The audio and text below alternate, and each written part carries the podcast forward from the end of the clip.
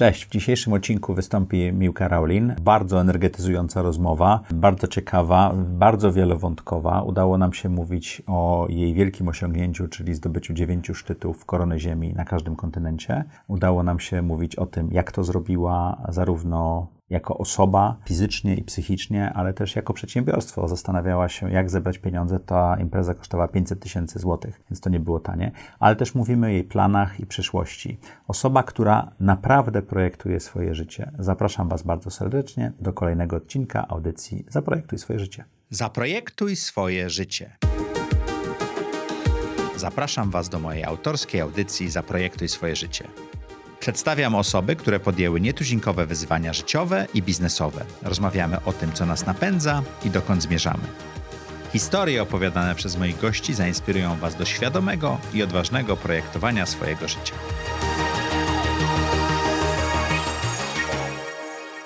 Cześć, witajcie w kolejnym odcinku audycji Zaprojektuj swoje życie. Jak co czwartek o czwartej zapraszamy interesujących gości, rozmawiamy o tym, co ich napędza, dzięki czemu mogą projektować swoje życie i co robią. Jeżeli jesteście tutaj pierwszy raz, na dole jest guzik subskrybuj. Jeżeli jesteście tutaj częściej, wasze komentarze i wasze lajki napędzają sztuczną inteligencję, która nas podbija i na tym nam bardzo zależy.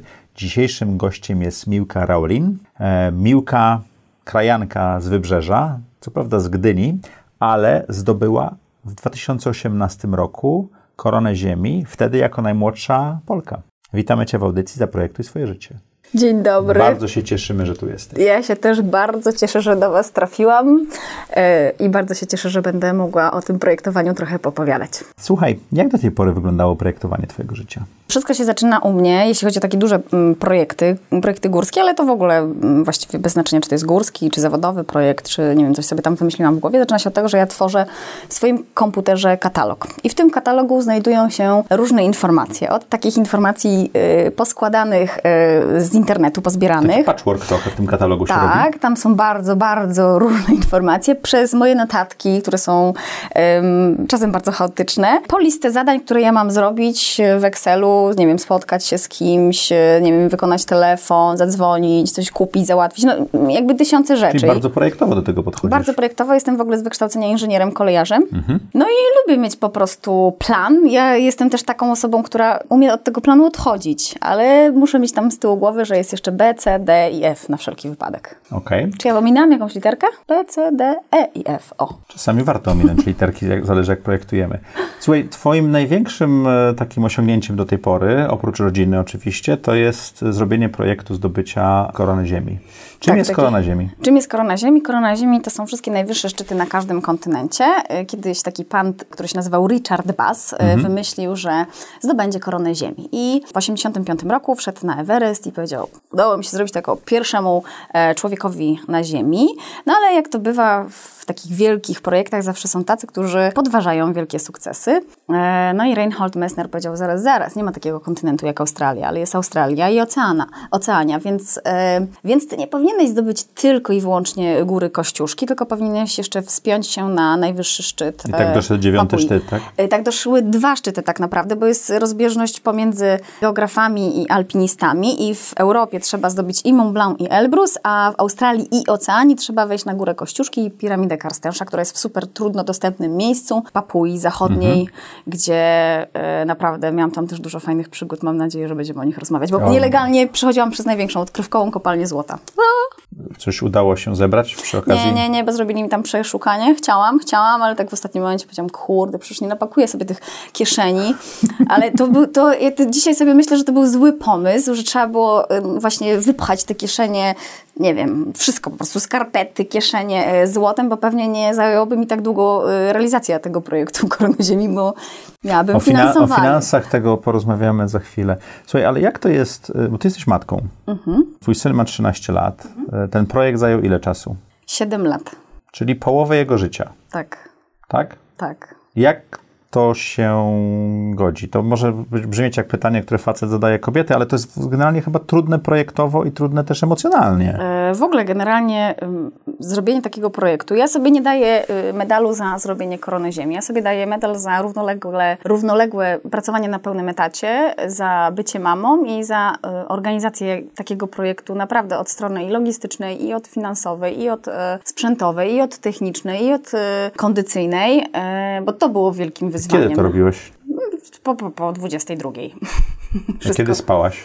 No właśnie nie spałam. To, to nie jest tak, że ja nie zapłaciłam za to, bo mój dzień wyglądał tak. 6.30 wstawałam, zawo- śniadanie, tam organizacja m, początku dnia, zawoziłam dziecko do szkoły, podstawiałam pod szkołę, jechałam sama do pracy, wychodziłam, jak to w korporacji się wychodzi z pracy, to gdzie 17. pracowałaś? A pracowałam w takiej firmie kolejniczej, w firmie no, zajmującej się wdrażaniem między innymi elektrohydraulicznych napędów z Rotnicowa, ja się tym zajmowałam. Kolejarskiej, nie kolejniczej, tylko kolejarskiej. E, I... Czyli zgodnie z zawodem. Tak, tak, tak. Ja pracowałam, pracuję do dzisiaj w swoim zawodzie, e, tylko już w trochę innych proporcjach ta praca e, jest dzisiaj. No i co? I potem wracałam z pracy, jest godzina 17, odbieram dziecko, jeszcze jakaś tam szkoła muzyczna, zakupy. Tak, taka, wiecie, logistyka dnia, y, którą każdy z nas z autopsji. A tu jakiś lekarz, to zepsuł się samochód. Y, Potem wracaliśmy do domu, robiliśmy lekcje do godziny 22, czy tam w ogóle też organizowaliśmy ten dzień, spędzaliśmy wspólnie czas. Ja A potem 20 czas na projekt. tak, i ja poświęciłam temu projektowi, poświęcałam dziennie około 4-5 godzin. To jest e, w przeciągu tych 7 lat to jest około 10 220 godzin. E, no to jest tak jakby miesiąc i, e, przepraszam, rok i dwa miesiące w kółko Macieju robiła to samo. A co robiłam? E, różne rzeczy. No, uczyłam się social mediów, e, montowałam filmy, budowałam oferty sponsorskie, wysyłałam te oferty sponsorskie. No bardzo dużo się, naprawdę bardzo dużo się nauczyłam przez ten czas. Przemek Szuder w odcinku, jednym z pierwszych dziesięciu, już nie pamiętam numeru w tej chwili, właśnie mówi o tym, co ty mówisz, czyli wykradaniu sobie pół godziny, godziny, kilku godzin dziennie, bo to się w roku składa do olbrzymiej ilości czasu, jeżeli ma się tą konsekwencję, o której ty mówisz. To jak taką konsekwencję w robieniu takiego projektu, czy w ogóle generowaniu takich, takiego kierunku w życiu się zdobywa? To znaczy, metoda pętli na szyję jest bardzo skuteczna. To znaczy, Co to jest? no to naprawdę, mówię zupełnie poważnie, to tak jak chcesz gdzieś pojechać i y, kupujesz sobie bilet. I kupisz sobie bilet, jeszcze nic nie wiesz o tym miejscu, ale kupujesz już A bilet już masz lotniczy. zapłacone za samolot. I już masz i- zapłacone, już klamka zapadła, koniec dyskusji, po prostu jedziesz. To triatloniści tak robią, że rejestrują się za, za No i to jest też bardzo dobre, bieg, czy, tak? czy bieg, y, maraton, y, przebiec, y, no to też trzeba się pochwalić, wtedy jest już wstyd, nie? Powiedzieć ludziom, kurczę, no nie mogę się wycofać, nie? Muszę, muszę po prostu dociągnąć do końca. Znaczy ja taką konsekwencję y, po prostu w sobie mam. Nie wiem, czy to się da wybudować, bycie, czy, czy można zbudować w sobie taki poziom konsekwencji, żeby móc skutecznie realizować projekty. Myślę, że można się tego nauczyć, ale jest jednak coś takiego, co my mamy wgrane mm, w geny, że albo jesteśmy konsekwentni, albo jesteśmy Czy ty tak, optymistami. ty tak jesteś konsekwentna Ja po jestem prostu? kaszubką. Kaszubi są uparci, konsekwentni, po prostu tacy bardzo pracowici też są. E, Ja jestem rodowitą kaszubką. No właśnie, to mnie fascynowało. Co dziewczyna z Gdyni po kolejnictwie robi w najwyższych, na najwyższych szczyta, szczytach świata? Jak, jak, tak- sko, skąd ten pomysł? Pomysł się wziął, e, znaczy tak, przede wszystkim to, to chyba trochę tak na przekór jest, że jak się pod nosem właściwie może, no to się tego może tak bardzo nie kocha. Jestem z Gdańska, wiem jak to jest. On po prostu się szło, no, no, właśnie. jest, no. No tak, właśnie, to tak byliśmy przyzwyczajeni do tego. A ja pamiętam, że pierwszy taką, pierwszym takim momentem, w którym ja naprawdę się w tych górach zakochałam, to był moment, jak jako jednostolatka pojechałam na kolonie i zdobywaliśmy śnieżkę. Uff, to brzmi, zdobywaliśmy śnieżkę, 1602 metry nad poziomem morza. Po wydeptanym traku. Tak, tak, szlaku. tak, takiej wielkiej me, dwumetrowej ścieżce. No i ktoś mi powiedział, że idziemy tam. Ja, nie wiedząc, jaki jest cel mojej wędrówki, pomyślałam, że idziemy na pierwszą lepszą górę, która jest e, po prostu przede mną. Okazało się, że idziemy do jakiejś tam małej kropeczki, która jest hen, hen daleko. No i to tak wyglądało, że byłam wściekła po prostu. Weszłam taka zła, buty pościerane, nogi pokrwawione, y, jakaś masakra. I chciałam się złościć na tym szczycie, już taka byłam rozgoryczona, rozczarowana. Ale weszłaś. Tak, weszłam, ale ktoś powiedział mi, Miłka, odwróć się. I ja pamiętam ten moment, w którym zobaczyłam e, po prostu mega zielone zbocza i tak ten powiew wiatru, wiecie, tak jak w filmach, te włosy mi się tak rozwiały, ogóle wow, zakochałam się, było fajnie. I to był taki pierwszy moment, w którym ja rzeczywiście chyba jako dziecko złapałam bakcyla górskiego, a potem zaczęłam się szlajać z moim ówczesnym chłopakiem, e, w którym zaczęliśmy organizować e, wyprawy i rodzice dzieci, tu, którzy przywozili swoje pociechy na e, dworzec kolejowy, oni się pytali, gdzie są jacyś dorośli, którzy się jakby opiekują tą grupą. My mówili, to my. Więc, więc oni byli już trochę przerażeni. To byliśmy taką grupą 15-16-latków, ale, no, ale udało nam się to wszystko organizować skutecznie i fajnie. To może w tym miejscu umieścimy Twoje nagranie z Everestu, bo to było dość niesamowite, jak jesteś na szczycie, na tlenie, przez maskę, ale pełna łez i, i wzruszenia, tak? Tak, ja tam w ogóle całą drogę. Bo... A to nie zamarza? Yy, zamarzają te łzy, które tutaj spłyną dalej. I to tam nie tylko łzy są, tam jest wszystko po prostu.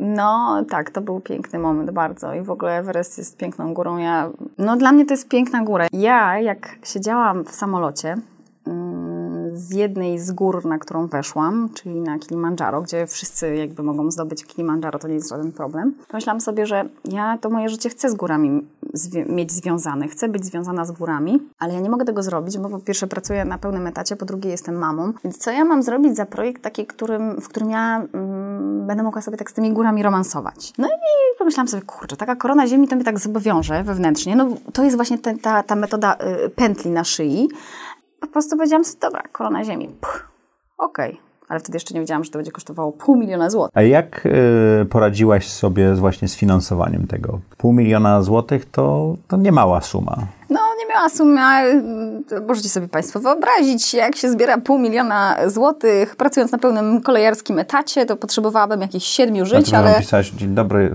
pracuję na kolei i potrzebuję pieniędzy na góry? Tak to wyglądało? Y, to wygląda tak, że ja to finansowanie rozbiłam. Y, to no tak, znaczy... tak, oczywiście przez ten okres, tak? Siedmiu lat. To jest jedna rzecz, bo to pół miliona złotych kosztowały wszystkie góry, mhm. Y, z czego najbardziej kosztowną był oczywiście Weres, Antarktyda, piramida Karstensza, Denali, to tak później schodziło. Pierwsze wyprawy to w ogóle były wyprawy za grosz, naprawdę. Ja w Europie.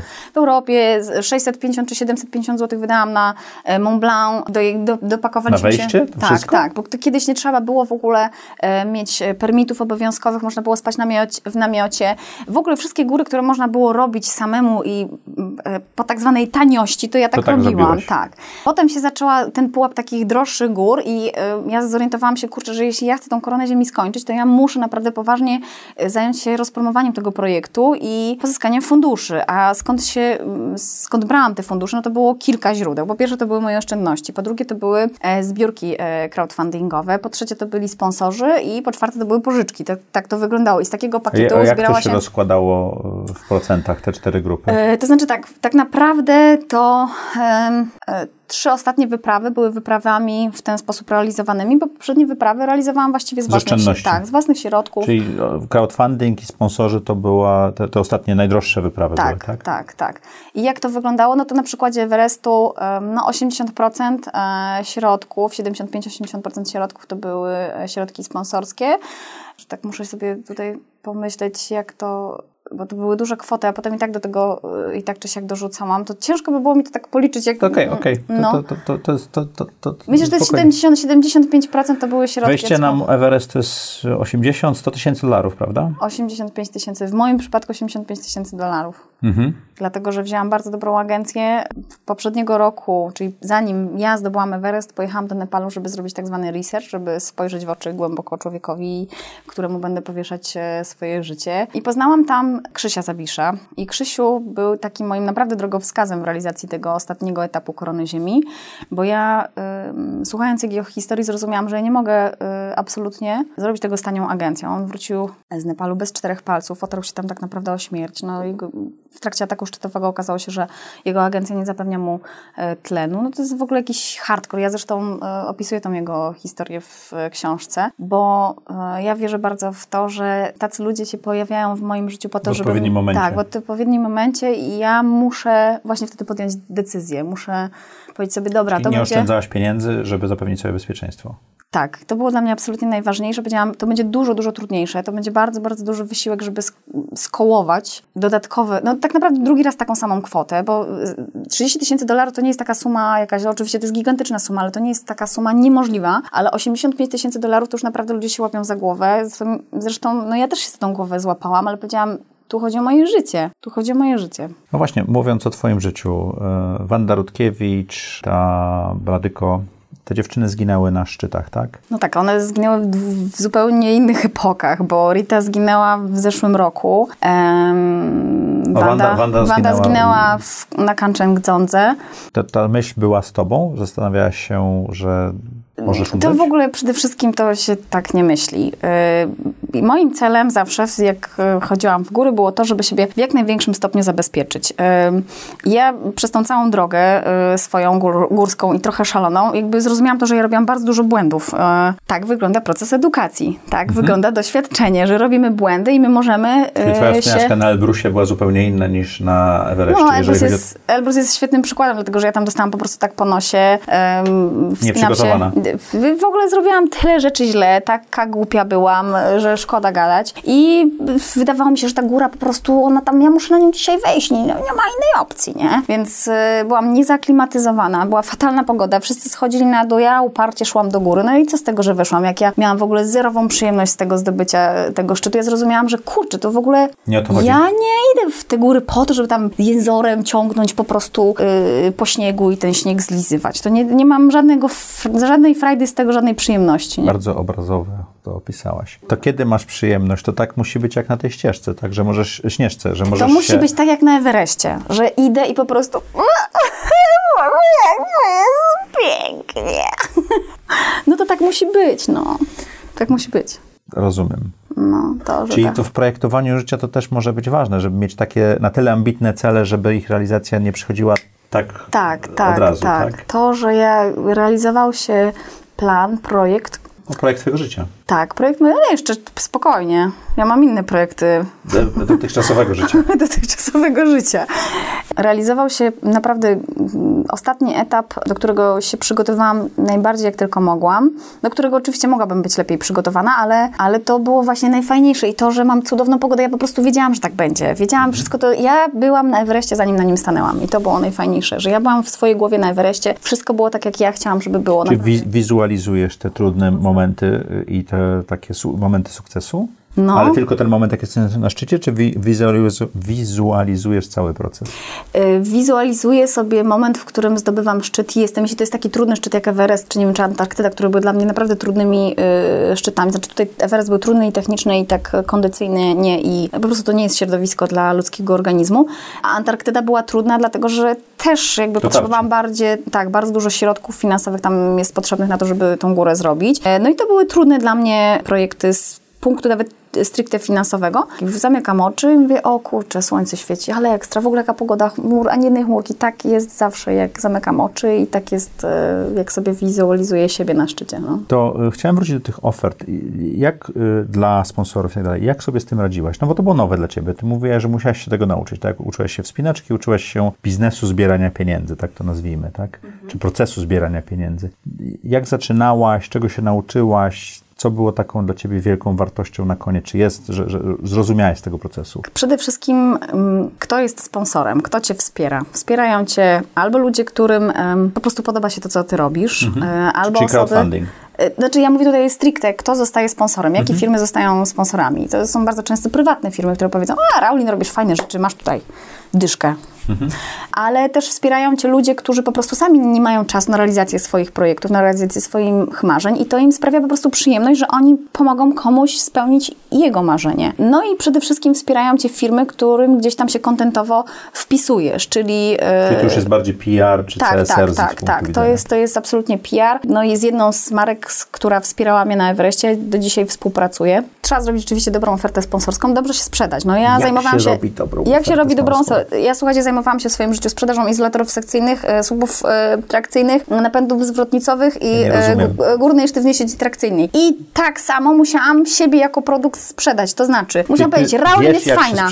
Raulin jest fajna, Raulin wygląda tak, proszę bardzo, Raulin umie to, Raulin jest inżynierem. Tutaj bardzo ważna była moja historia, to, że ja nie jestem jakby ze świata y, himalajskiego, nie jestem ze świata sportu, tylko jestem inżynierem, jestem matką, więc ja po prostu burzyłam te wszystkie jakby y, kanony, które ktoś miał sobie w Czy głowę. Jesteś, przepraszam, zwykłą dziewczyną Jestem z Trójmiasta, która zwykłą, będzie... jak ja mówię, zwykłą dziewczyną ze wsi Gdynia, po prostu. Mhm. która sobie wymyśliła, y, że zdobędzie koronę ziemi i y, robiąc taką ofertę sponsorską, to musisz się dobrze y, przedstawić, ale to jest w ogóle początek roboty, bo piszesz jak, jak y, czym się zajmujesz, co robisz, potem y, jest tak, y, taka faza, że opisujesz swój projekt, no i tak naprawdę wysyłasz te oferty. Ja te oferty A jak wysyłam w ilości... miejsca, do których wysłać? Jezu. Masowo robiłeś Masowo, to, tak? masowo. To jest tak, że y, jakby pierwsza, y, na pierwszy rzut poszły firmy, które miały jubileusze, bo z reguły takie firmy zawsze miały na y, marketing dużo więcej środków przeznaczonych. Czyli szukałaś firm, które mają jubileusz, tak? Tak, tak. Firmy, które obchodziły w 2018 roku jubileusz. E, No i wysyłałam oferty sponsorskie, ale nie wysyłałam ich tylko do pana prezesa, tylko do sekretarki pana prezesa, do dyrektora zarząd- zarządzającego. Jak oni tam wchodzili do tej roboty, to oni powiedzieli, o Jezu, od Rauli znowu mail. z każdej szafy wychodzi, tak? tak, tak. A jak ich znajdowałaś? LinkedIn? E, nie, internet, po prostu internet. Okej, czyli Googlowałam wchodziłaś na firmy, strony, patrzyłam. na stronę firmy, tak? Tak, wchodziłam na firmę, patrzyłam sobie też, jak chciałam. A, a skąd miałaś e-maile tych ludzi? No jak, to przecież takie rzeczy wszystkie można po, po, pozyskać. A jak się pozyskuje takie rzeczy? Dzwoni się na przykład do jednej z firm i się pyta, dzień dobry, jaki jest numer do pani Kasi, która się zajmuje marketingiem? A taki i taki, no bo ja bym chciała wysłać ofertę. Oczywiście czasami było tak, że ja dostałam, dostawałam po prostu odmowę, ale do czego zmierzam? To, co jest najważniejsze, bo to, że przygotujesz ofertę, to jest tak naprawdę 20% sukcesu. Najważniejszą rzeczą jest doprowadzić do spotkania face to face. No, oferta jest jak CV, tak? To ma doprowadzić do spotkania. Tak, więc w momencie, kiedy ja dostawałam informację, no nie wiemy, tutaj tak się zastanawiamy, no ale my nie mamy takiego budżetu, ja mówię, dobra, ale to spotkajmy się, zobaczymy, może coś ułożymy, zastanówmy się, co my możemy tutaj wspólnie, jaką burzę mózgów możemy zrobić, może coś nam wpadnie do głów. No i jak dochodziło do takiego spotkania, to ja tak naprawdę zawsze wychodziłam z tym, co chciałam.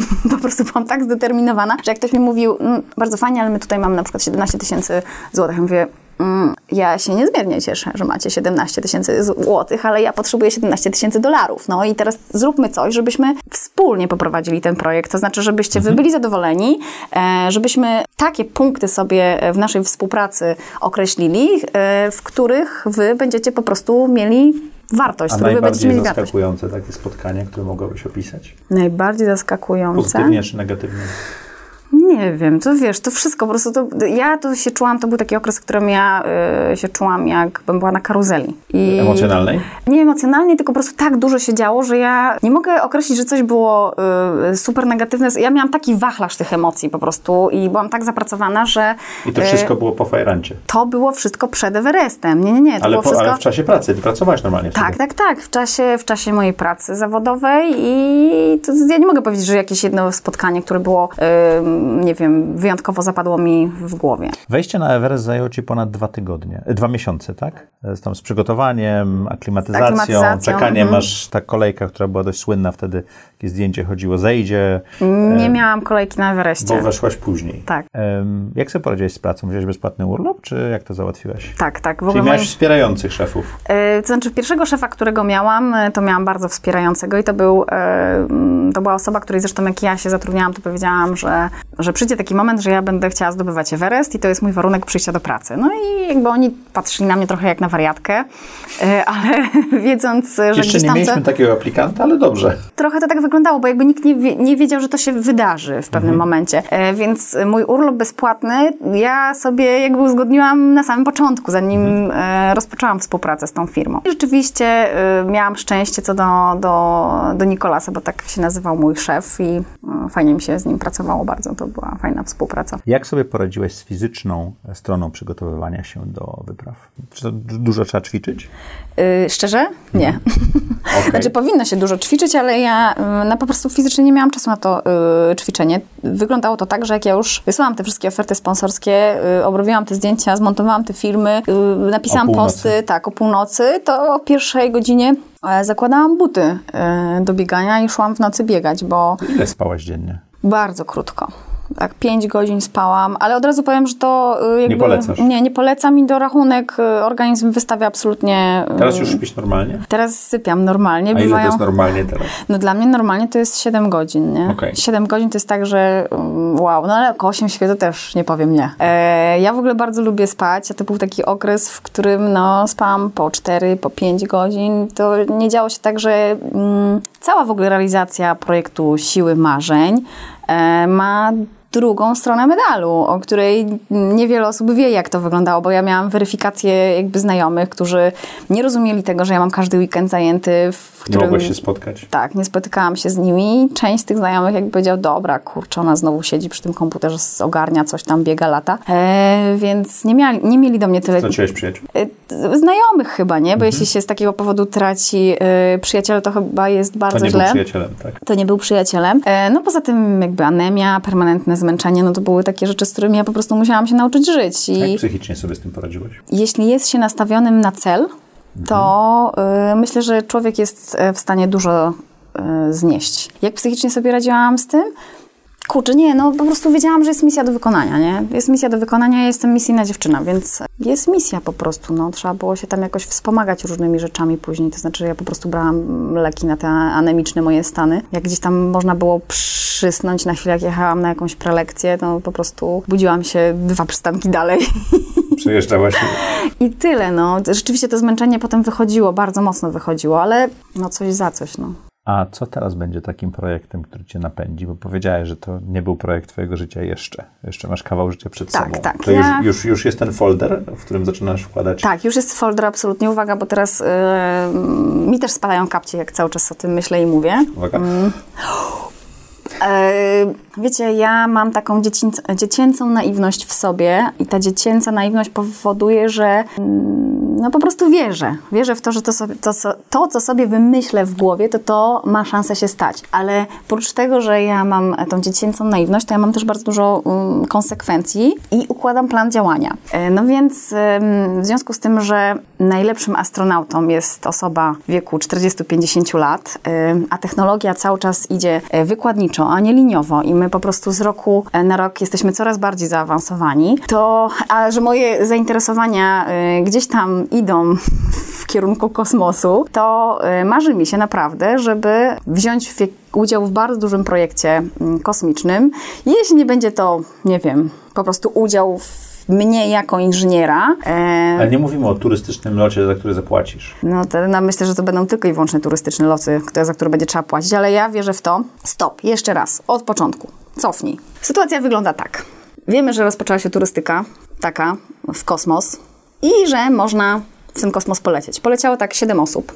Oczywiście są to biznesmeni, bardzo bogaci Miliarderzy. ludzie, miliarderzy, bo taki lot kosztuje od 20 do, 20, do Ale 35 Leszek Czarnecki miliardów. w pewnym momencie miał taki pomysł, ale I fajnie, jemu na pewno będzie łatwiej, ale ja sobie myślę tak, ja muszę być w dobrej kondycji fizycznej i to jest właśnie ten plan, to jest to projektowanie. Muszę być w dobrej kondycji fizycznej, muszę być w dobrej kondycji psychicznej, bo ja jestem za bardzo jeszcze dzisiaj taka uuu, e, roztelepana, żeby e, znaleźć się na takim pokładzie. Międzynarodowa Stacja Kosmiczna e, na pewno będzie do 2028 roku, bo e, finansowanie jej jest zapewnione e, między innymi przez Obamę. E, no ale jest to międzynarodowa stacja, w której jakby pieniądze idą nie tylko ze Stanów, z NASA, ale idą też z Europejskiej Agencji Kosmicznej, e, z Japonii, rosyjski jest tam element też, więc Czyli ja ty wierzę w być to. astronautką ESA, Ja chcę polecieć na Międzynarodową Stację Kosmiczną. ale jako astronauta Jako człowiek, jako który tak turysta? samo jak ty może dzisiaj rozmawiać z telefonu komórkowego, wysyłać zdjęcia. Ja wierzę w to, że to tak będzie. Za 15 lat będzie tak, że loty w kosmos będą bardzo regularną rzeczą. Oczywiście będzie grupa osób, która będzie dedykowana do tego, żeby e, w ten kosmos e, polecieć i musi mieć predyspozycje zarówno psychiczne, jak i fizyczne e, i wiedzę. Dlatego między innymi zapisuje się na studia, jak zarządzać przestrzenią kosmiczną w nowej gospodarce albo na Wojskowej Akademii Technicznej Lotnictwo i Kosmonautyka. Ja się dostałam już na, zresztą na te studia. I po, po swoich inżynierskich studiach będziesz dodawała teraz zarządzanie tym Ja po prostu muszę się uczyć. Ja się muszę uczyć, e, muszę pozyskiwać wiedzę. E, to jest taki szalony bardzo pomysł i ja wiem, Kiedy jak- na niego wpadłaś? kiedy na niego wpadłam? Rok temu. Okej. Ja w ogóle bardzo chciałabym pracować w Polskiej Agencji Kosmicznej, bo... E, Drodzy słuchacze z Polskiej Agencji Kosmicznej, to jest aplikacja o pracę. Tak, ale już zrobiłam pewne ruchy w tym kierunku, Aha. więc myślę, że po prostu moje drogi z Polską Agencją się e, kiedyś zbiegną, a wszystko po to, żeby pozyskiwać wiedzę, żeby się uczyć. Ja jestem dzisiaj takim małym robakiem, e, który ma wielkie chęci, wielkie ambicje, wielkie marzenia, mm, a do tego wszystkiego trzeba dorzucić po prostu bardzo, bardzo dużo pracy, ale też moja świadomość tego, jak rozwija się technologia, chociażby w kolejnictwie i tego, jak w ogóle rozwija się technologia i inżynieria, powoduje, że naprawdę loty w kosmos za 15 lat będą tak popularne jak telefonia komórkowa dzisiaj. Dwadzieścia kilka lat po Śnieżce weszłaś na Everest, który był dziewiątą górą w twojej koronie ziemi, tak? Tak, no więc dlaczego nie mogę po 15 latach od dzisiaj polecieć sobie na Międzynarodową Stację Kosmiczną? A czemu nie na Marsa? Nie, to jest dobra, spokojnie. Okej.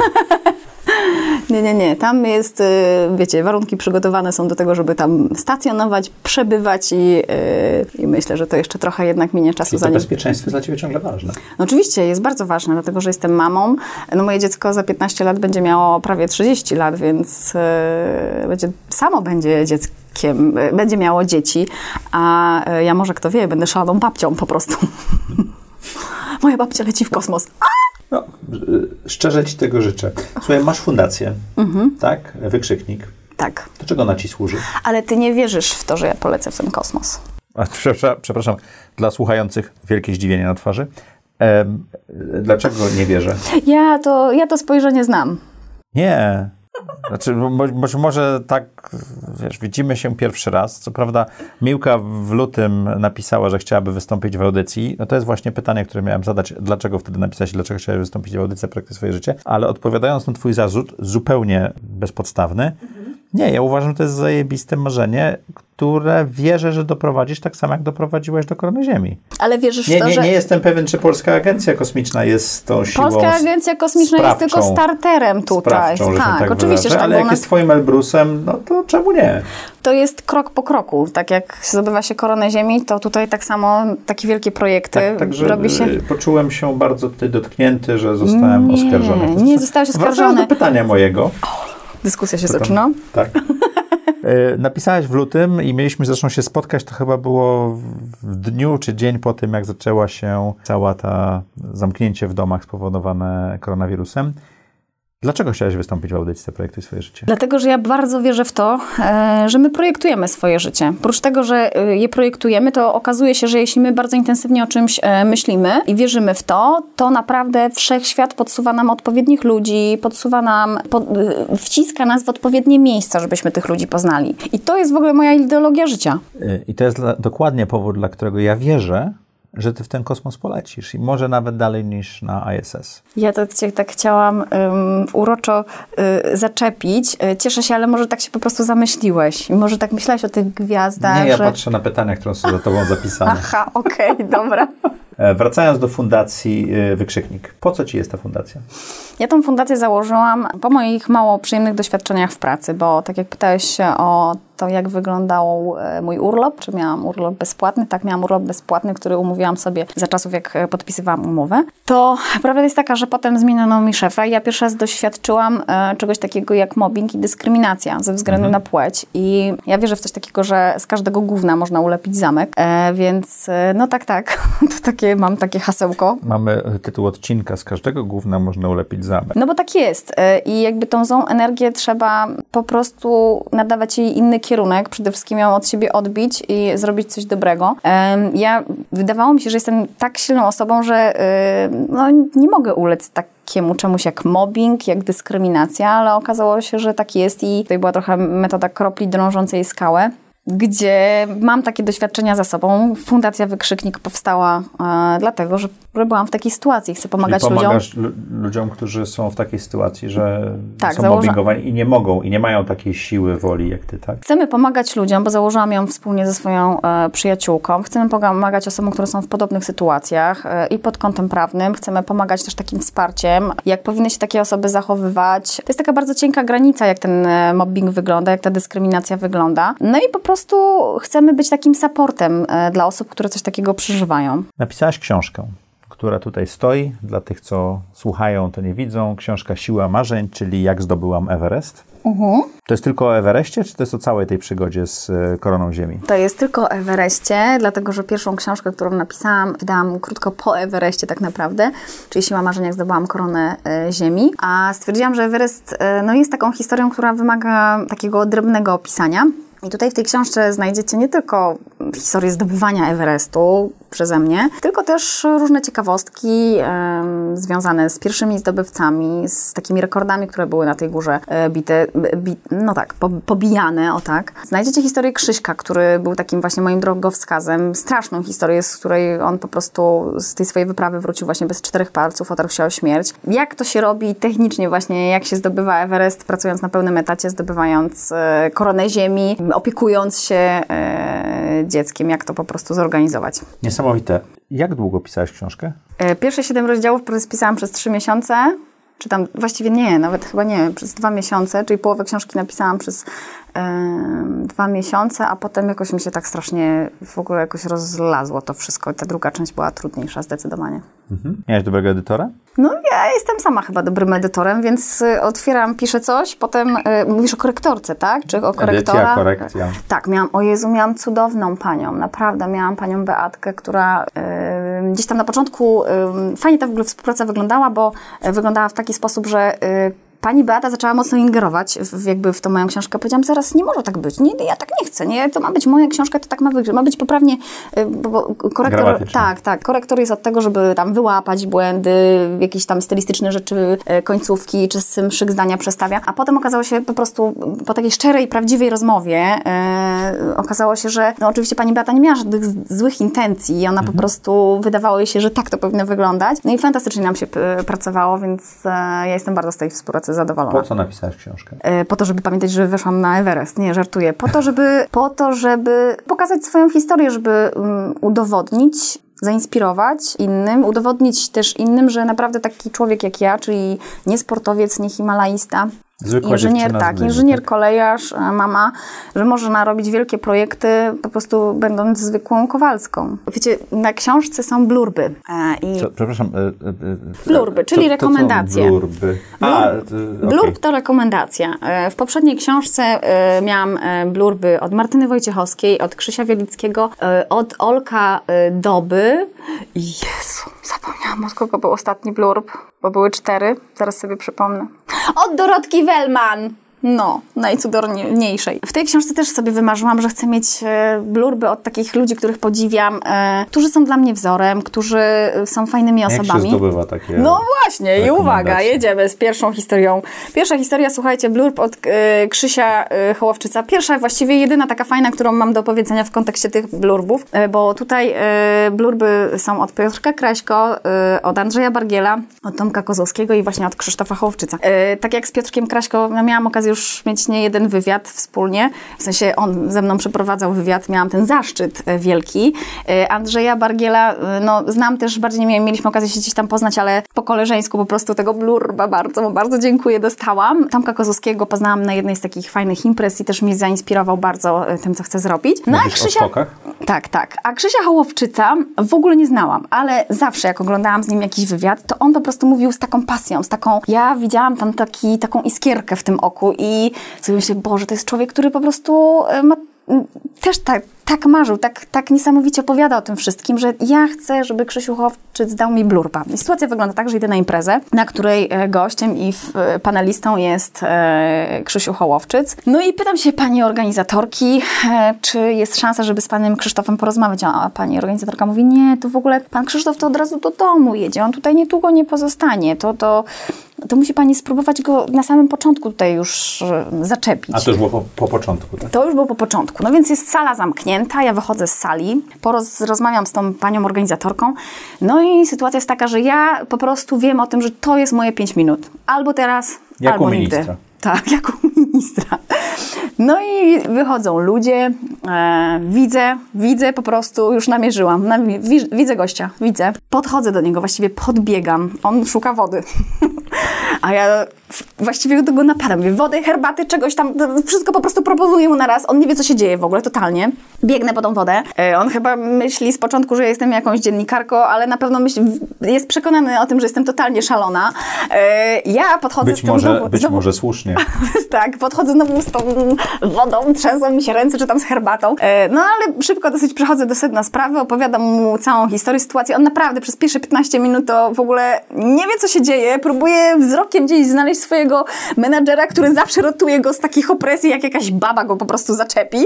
Po czym e, jakby okazuje się, że ta moja historia gdzieś tam jest tak szalona, że mu się podoba i mówi, wiesz co, Raulin, pewnie, tak, no. Fajna jesteś dziewczyna, dam ci tego blurba. No trochę to tak było, co nie? Rozpoczęłaś w zeszłym roku festiwal Siła Marzeń, związany poniekąd e, z książką. On się odbył. Czy w tym roku też się odbędzie? No właśnie, cały czas jestem, e, stoję w rozkroku, e, drodzy Państwo, dlatego że sytuacja jest taka, jaka jest, więc chciałabym zapewnić pełną salę naszym gościom, a mamy bardzo wyjątkowych gości. E, Z drugiej strony nie wiem, czy to będzie technicznie możliwe, czy nam po prostu jakieś ograniczeń nie wprowadzą. No i czy będzie bezpieczne? E, Przede wszystkim, czy będzie tak e, bezpieczne. W zeszłym roku była pierwsza edycja tego festiwalu. Jak będzie wyglądała druga edycja, bo to, że ona będzie miała miejsce, to absolutnie e, bez dwóch zdań tak będzie. Tylko pytanie, jaka będzie formuła? Może będzie to formuła taka, jak my tutaj rozmawiamy, z możliwością zadawania pytań e, przez Was. A dla tych, co nie wiedzą, o czym jest festiwal? Festiwal e, nazywa się Siła Marzeń Festiwal Przygody. Ja pomyślałam, że dużo takich wariatów jak ja jest na świecie i trzeba ich po prostu w, jedną, e, w jednym miejscu zgromadzić. E, celem tego festiwalu jest po prostu pokazanie różnych, różnych fajnych historii, nie tylko e, historii związanych z podróżami, ale też e, z takimi wielkimi marzeniami, jak ktoś ma. Mamy na przykład, mieliśmy w zeszłym roku fantastycznego człowieka, Marcin Kostrzyński, siedzi w w, lesie, w beczce, słuchajcie, i podgląduje e, i on opowiada tą historię tych zwierząt w tak niesamowity sposób, że e, naprawdę no, oczy nam się otwierały i wcale nie, nie trzeba daleko jeździć, żeby e, zobaczyć coś niesamowitego. E, no, byli sportowcy, byli właśnie marzyciele. Mm, Chcemy po prostu inspirować ludzi, którzy będą przychodzić na taki nasz festiwal do tego, żeby robili fajne rzeczy, żeby oni napędzali tą machinę, to kółko, żeby się cały czas po prostu kręciło. Ja inspirowałam się takimi historiami. Mm, Idea tego festiwalu jest taka, żeby dawać inspirację innym. Słuchaj, dla takiego e, lenia i domatora jak ja nawet od, ubrałem odpowiednią koszulkę na, na, to, na to spotkanie. E, Wytłumacz mi, co jest lepszego w bieganiu po górach, męczeniu się, niewyspaniu, wiesz, aklimatyzacji i tak dalej, od takiego bycia w domu i przyjemności z tego, wiesz, No ja też lubię siedzieć. domowego tak, tak okej. dalej. ja też lubię siedzieć w domu. Dom jest bardzo fajnym miejscem. Fajnie jest wracać do domu. A co tobie sprawia przyjemność? Masz takie miejsce na ziemi, w którym ładujesz baterię? audycja. No właśnie, czyli tobie sprawia to przyjemność, że rozmawiasz z drugim człowiekiem, że się czegoś dowiadujesz i to jest, tutaj masz wtyczkę taką wirtualną też i to jest miejsce, w którym ty się ładujesz. Ja Czyli mam takie, wtyczka moja ma wtyczka jest w górach. Ktoś będzie miał 8848 metrów, tak? po prostu przestrzeń. Ja moją, Moja wtyczka jest tam, gdzie jest przestrzeń. E, Ktoś będzie miał wtyczkę podczas e, koncentracji i e, grania w szachy. Ktoś będzie miał wtyczkę, e, nie wiem, e, pływając łódką. Ktoś e, w trakcie biegania. Każdy ma swoją wtyczkę, w której e, przestrzeń, w której może się naładować. I moją wtyczką są po prostu góry. Czy z tej pasji i opowiadania o niej można znaleźć sposób na życie i na zarabianie? Absolutnie tak. Dzisiaj ta proporcja jest inna i ja przed koronawirusem e, żyłam głównie z prelekcji, ale jak wiecie, Kolekcje zniknęły. prelekcje zniknęły, tak wyparowały, uleciały. I tak to wygląda dzisiaj, e, więc no, ta dywersyfikacja jest A szalenie te trzy istotna. nogi to? Te trzy nogi w moim przypadku to, jest, to są prelekcje. E, To jest, no, książka jest raczej mało dochodowa, szczerze powiedziawszy. Na książkach w Polsce się nie zarabia. Na książkach w Polsce się nie zarabia Chyba, że niestety. jest się Michałem Szafrańskim. Tak, no ale książkę się pisze dla prestiżu, ym, między innymi, tak szczerze powiedziawszy, no i po to, żeby gdzieś tam swoją historię opisać, ale książka bardzo często jest właśnie takim e, punktem, em, w którym, takim punktem, takim haczykiem trochę, też, żeby swoją historię opowiedzieć właśnie na takich komercyjnych prelekcjach, nie tylko na festiwalach, bo festiwale się trochę innymi prawami finansowymi rządzą, tam są zupełnie A inne budżety. nogą kolejnictwo, rozumiem. E, tak? A trzecią nogą jest e, kolejnictwo. Znaczy ja się żadnej pracy nie boję, chciałabym powiedzieć i podejmę się wszystkiego, co tam sobie Państwo wymyślicie, byle żeby to mnie inspirowało, rozwijało, było twórcze i żeby można było trochę zarobić na tym przy okazji. Opisz najlepszą decyzję, którą podjęłaś w swoim życiu. Kurczę, ja nieskromnie powiem, że ja dużo dobrych decyzji podjęłam. Najlepszą? Mhm. Nieskromnie. Nieskromnie? Nie, no po prostu... Yy, Naprawdę, Jezu, dużo było takich decyzji, które powiedziałam, tak, tak powinnam zrobić. Na przykład? E, Każda decyzja, którą podjęłam zgodnie ze sobą, e, taka wielka, e, ważna decyzja w moim życiu, jeśli płynęła głęboko z mojego serca, to była dobra decyzja. Mhm. Każda taka decyzja. Nie jestem w stanie, ja takich decyzji dużo, wiesz, podejmowałam. Jak wyprowadziłam się, bo się zakochałam, e, wyprowadziłam się z Gdyni do Warszawy. Rzuciłam wszystko, w dwa tygodnie się przeprowadziłam do Warszawy. Potem jak się wyprowadziłam do Częstochowy, też to była taka moja bardzo życiowa decyzja. Straciłam pracę, wiedziałam, że chcę nową kartkę napisać w swoim życiu. Potem jak wróciłam do tej Warszawy, potem jak, e, no nie no, było bardzo dużo takich momentów w moim życiu, w którym ja powiedziałam, tak, czas zmienić e, kurs, czas odbić. Ja wiem, że płynęłam tutaj teraz, ale sytuacja, czas, wiem, miejsce, w którym jestem, Jak nie sprzyja mi. takie decyzje? Bo to są te zakręty, o których bardzo To często jest z dnia na dzień. To jest tak, że się budzę rano i mówię mm, i wszystko tu w środku po prostu czuję. Ale to rozumiem, że to się gotuje, gotuje, gotuje do pewnego momentu, kiedy już wiesz, tak? Ale ja się budzę rano i mówię, kurde, muszę to zrobić. Wszystko z zewnątrz po prostu wstaje i wszystko z zewnątrz mi mówi, cały świat mówi, Raulin, tak masz postąpić. I tak to wygląda. Dostaję po prostu słup, wiesz, trochę jak w Jasiu Falsoli, taki e, słup białego światła na mnie spada i la la. No dobrze. Co daje Ci najwięcej energii czy satysfakcji w życiu? Relacje z ludźmi. Bardzo dużo mi dają energii, e, spotkania z ludźmi, bardzo dużo też mi daje energii to, e, no cel w ogóle, ja muszę mieć cel. Ja jestem człowiekiem, e, który potrzebuje mieć wizję jakąś i punkt, do którego zmierzam. I co mi daje satysfakcję i energię? Ludzie, czas spędzony z moim synem, takie normalne rzeczy, wiecie. I te góry. To, to jest I ta góry. wtyczka, gdzie musisz tak, się naładować, wtyczka, tak? tak, tak, tak. A czegoś teraz uczysz? Mm, Dzisiaj uczę się odpoczywać. To jest wielka sztuka, żeby jak- trochę dłużej żyć. I, I jak to robisz? Nie buduję w sobie takiej presji. Staram się, to nie jest łatwe.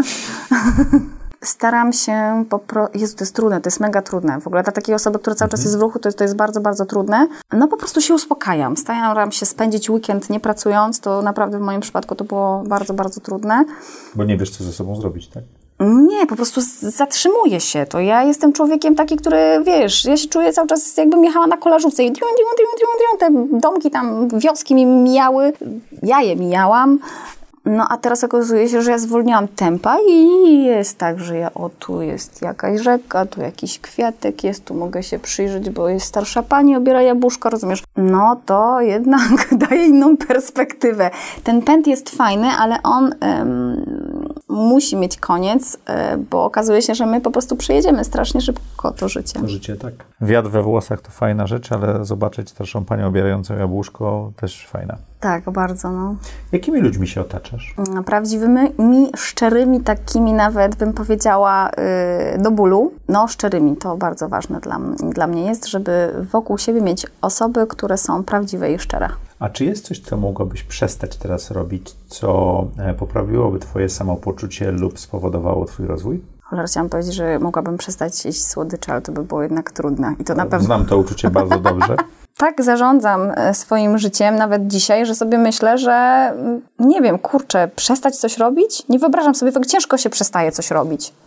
Jakbym mm, e, nałogowo paliła papierosy, to przestałabym palić, pa, pali- palić papierosy. Jakbym, no myślę sobie o takich złych rzeczach, które robię, i złych nawykach, które e, mam w sobie.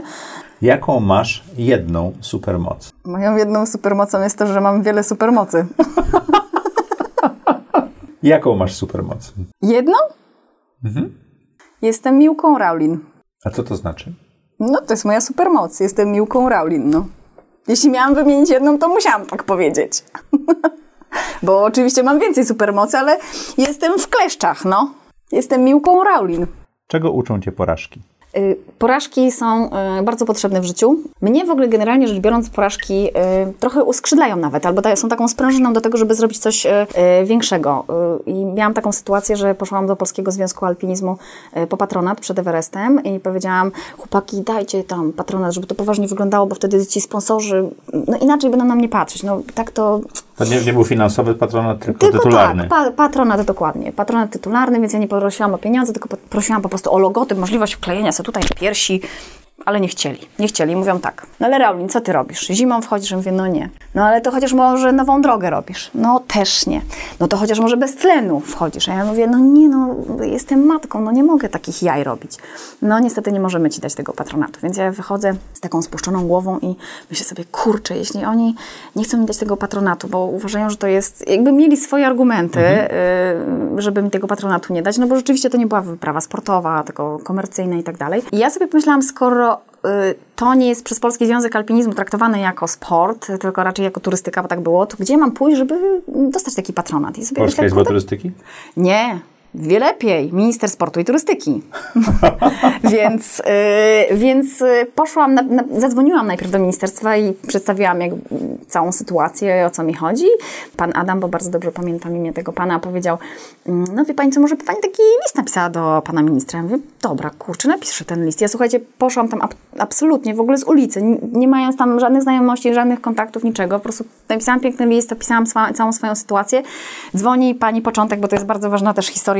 Dzwoni pani Początek, to był poniedziałek, godzina 8.30. Pani się nazywała Początek? Tak. Pani Dobra nazwa jest- na poniedziałek. No właśnie, Rano. dokładnie. I ja tak zareagowałam. I to wyglądało mniej więcej tak, że dzwoni pani e, Początek i mówi, dzień dobry, pani Wioleta Początek, nie wiem, tutaj chyba, mam nadzieję, że to nie jest, nie robi nic złego mówiąc imię i nazwisko tej pani, ale to fajny, bardzo cudowny człowiek.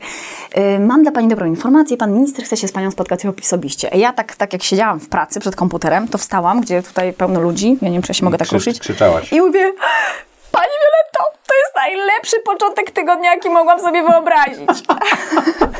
No i y, rzeczywiście przyszłam do tego ministerstwa, no to w ogóle był jakiś kosmos i sobie myślę o tym, że te porażki są w życiu szalenie istotne. One są po to, żebyśmy my mogli się po prostu cofnąć, jeszcze bardziej rozpędzić, żeby zrobić jeszcze większego susa, żeby przeskoczyć tą szczelinę, tą kłodę, która gdzieś tam e, leży. Chociaż dzisiaj nie myślę sobie, że w kategorii e, odmowy Polskiego Związku Alpinizmu, Alpinizmu, że to była taka odmowa w postaci kłody, tylko po prostu oni mieli jakieś tam argumenty, a że ja to potraktowałam tak zupełnie personalnie, mówię, "Hm, ja nie dam rady? Patrzcie. I ta porażka dała ci nową drogę w pewnym Tak, sensie. absolutnie. W ogóle ona mnie e, zmotywowała przede wszystkim, ale też e, zainspirowała. Ja po prostu byłam bardziej kreatywna, no bo kto by... Ja w ogóle gdzieś tam do ministerstwa. Sytuacja w ministerstwie wygląda też bardzo fajnie, dlatego że no ja trzęsą mi się nogi, wiecie, cała się telepie. Boże, co ja temu ministrowi powiem? Matko jedyna. A jak wygląda spotkanie z ministrem? Siedzi się tak. Zanim się wejdzie do e, pokoju Rozumiem. pana ministra i tak, po- i tak się siedzi i tam pani herbatę ci podaje i, i tak tą herbatę pijesz. No i, y, a potem sobie myślisz tak, kurczę, ja nie mogę się tak denerwować. Nie, ja muszę skorzystać z mojej supermocy. Muszę być Miłką Raulin. No i po prostu weszłam do tego ministerstwa na takim totalnym luzaku. Powiedziałam sobie, ja nie mam nic do stracenia. E, A wszystko do wygrania. a wszystko do wygrania i właściwie jedyne, co muszę zrobić, to być sobą. Więc byłam sobą. I po takiej oczywiście wymianie zdań, e, takiej kurtuazyjnej rozmowie, to powiedziałam do pana ministra, panie ministrze, co pan może zrobić dla takiej Polki jak ja? Opowiadałam mu, opowiedziałam mu cały projekt, jak to ma wyglądać i on tak się spojrzał na mnie, kurczę, Raulin, ty to jesteś tak zdeterminowana.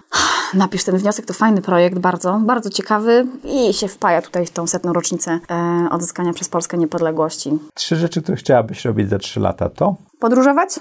W w najbliższym czasie chciałabym pracować e, tak e, etatowo, bo ja dzisiaj nie pracuję w pełnym etacie, a brakuje mi w ogóle takiej regularności w spotykaniu się z ludźmi, uczenia się czegoś nowego i to bym chciała robić w najbliższym czasie. E, ale chciałabym podróżować, napisać kilka książek przez najbliższe lata. O jejku! Jest jeszcze jedna super, super Tak. fajna rzecz, którą chciałabym robić. Ja bym chciała nauczyć się dubbingu. Okej. Mhm. A dlaczego? Dlatego że, dlatego, że po prostu chciałabym być królewną Śnieżką w bajce, ale jednocześnie jakimś złym czarnoksiężnikiem. No i chciałabym e, podszywać się pod takie postacie. Czyli wchodzić do studia i nagrywać? Tak, tak. I A kto uczyć. nagrywał twojego audiobooka? Ja. A, No. widzisz. Tak, spodobało No mi się to, to bardzo. to rozumiem, że stąd ten pomysł, tak? E, Znaczy pomysł stąd, że jestem po szkole muzycznej, moja mama jest e, śpiewaczką. Szkoła muzyczna, Tak. kolejarstwo. No tak, no przecież ja jestem... Ja Ale jestem zapomniałem, twoją mocą jest to, że jesteś Miłką Raulin. Ja jestem, tak, to jest moja moc, ale moją mocą jest, są też moje geny i, i moja mama jest śpiewaczką operową, nauczycielem, e, mój tata jest trębaczem, e, kaszubem, e, no więc ja jestem rzeczywiście z takiego worka Mhm. wyciągnięta, tu muzyka, tutaj e, kolejnictwo. E, To skąd i w- pomysł na инженерия.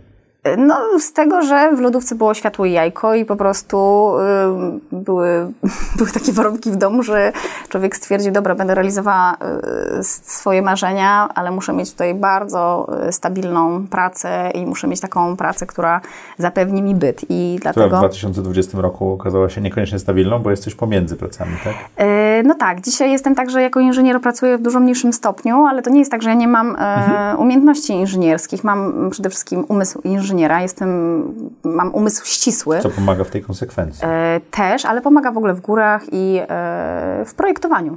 Projektowaniu naprawdę takie e, umiejętności inżynierskie projektowa- w projektowaniu życia bardzo pomagają. Czego nauczyłaś się w kwarantannie?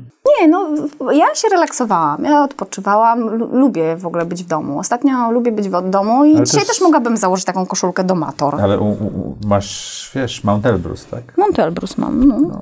Zastanawiałem się, jaką koszulkę będziesz miała, bo widziałem twoje wywiady, więc dlatego taką wybrałem. Ale mówiłeś, że y, spowolnienie, Tak, ja zobaczenie tych kwiatków jest dwa- ważne, więc to, to było to, co w, w Tak, czasie tak, tak, kwarantanny absolutnie, wyszło? absolutnie tak, w, w czasie kwarantanny, ale w ogóle powiedziałam sobie, że 2020 rok to będzie rok, w którym ja zwolnię, bo y, mimo wszystko, że ja z Everestu wróciłam w 2018 roku, to naprawdę w 2019 roku działo się tak dużo rzeczy i zrobiłam festiwal i y, projekt y, taki y, rowerowy, który robię już od y, właściwie, y, no teraz będzie trzeci, To był trzeci rok. 19, a 20 jest o spowolnieniu. Tak, to jest spowolnienie, ale w ogóle w 2019 roku, gdzie myślałam, że to będzie takie uff, po tym Everestie, to nie było. To był po prostu kiera, to była robota i ja sobie po tych 7 czy 8 latach takiej intensywnej pracy, ja po prostu bardzo bym chciała zwolnić i... Potrafisz? Y, tak, ja się uczę, ja się nauczę. Ja się nauczę. Nauczę się. A co? Książka, która? Y, zmieniła moje życie, to książka o Louis Zamperinim, Mhm. y, o, czło- o historii w ogóle y, wojny amerykańsko-japońskiej. Jakim był Y, Louis Zamp- y, On był y, sportowcem, biegaczem, Mhm. który pochodził z włoskiej rodziny, ale mieszkał w Stanach. I Zastrzelony nad Pacyfikiem, tak? Tak, znasz tą historię? Czytałem. O Boże, to jest w ogóle... Ja... film zresztą powstał, Tak, prawda? tak. Angelina e, Jolie Jolie. reżyserowała, reżyserowała ten film. Historia po prostu niesamowita i to właśnie jaki on był uparty, konsekwentny. Unbroken chyba niezłomny po polsku, tak? Tak, tak, tak, tak. Niezłomny, tak brzmiał tytuł tego filmu. Niesamowita książka, niesamowita historia i naprawdę historia, którą em, lubię wspominać i to z jakim uporem, z jaką wiarą ten człowiek dążył do tego, żeby gdzieś tam przetrwać tak naprawdę. Tu mam jeszcze jedną książkę dla ciebie. Tary Jones, nie pamiętam tytułu w tej chwili. Zrobimy link y, o dziewczynie, która wychowała się w rodzinie mormońskiej, bez edukacji, a doszła do tego, że jest profesorem na Oksfordzie. Bardzo, znaczy zu, zupełnie inny scenariusz życiowy, ale bardzo podobna historia, jeżeli chodzi o tą wytrwałość i konsekwencję, o której ty y, mówiłaś już przedtem. Co chciałabyś, żeby nasi słuchacze i widzowie zapamiętali z tej rozmowy? że każdy szalony pomysł można e, zrealizować, że każde wielkie marzenie można zrealizować pod warunkiem, że ułoży się plan działania. Znaczy tak, w ogóle są potrzebne trzy rzeczy, żeby osiągnąć sukces. Uwaga, zdradzam teraz magiczny sekret. E, Tak naprawdę on nie jest super magiczny, on jest po prostu bardzo prosty. Wszystko polega na tym, że mamy głęboką wiarę w sobie. Jeśli tą wiarę mamy i ta sama wiara powoduje w to, że już mamy podstawę do tego, żeby nam się coś udało. Potem, poza wiarą, mm, potrzebny jest e, plan, potrzebny jest projekt, bo każde marzenie właśnie trzeba potraktować jak e, projekt. Ten projekt musi mieć początek, musi mieć koniec, musi mieć punkty przesiadkowe, w których my będziemy sprawdzać, jak nam idzie realizacja tego e, projektu. No i taka myśl przewodnia, która nam we wszystkim powinna towarzyszyć, to uda mi się. Jak się to złączy, to wierzcie mi, szanowni państwo, jest tak, że naprawdę zaczną się dziać, dziać rzeczy niesamowite, bo to jeszcze ta konsekwencja mm, jest oczywiście potrzebna, ale wiara, planowanie, działanie i myśl przewodnia uda mi się, czyli takie pozytywne nastawienie, to jest gwarantowany, absolutnie gwarantowany sukces. Dziękuję Ci ślicznie. Dziękuję Wam. To był kolejny odcinek audycji Zaprojektuj swoje życie z super gościnią. Jak co tydzień w czwartek o czwartej e, bardzo interesujący goście. Dzisiejsza rozmowa napełniła mnie pe- dużą ilością energii. Nagrywamy to drugi raz, bo Miłka tu się ze mnie śmiała, co Wam zresztą w outtake'ach pewno pokażemy. Bardzo Ci dziękuję. Dziękuję bardzo.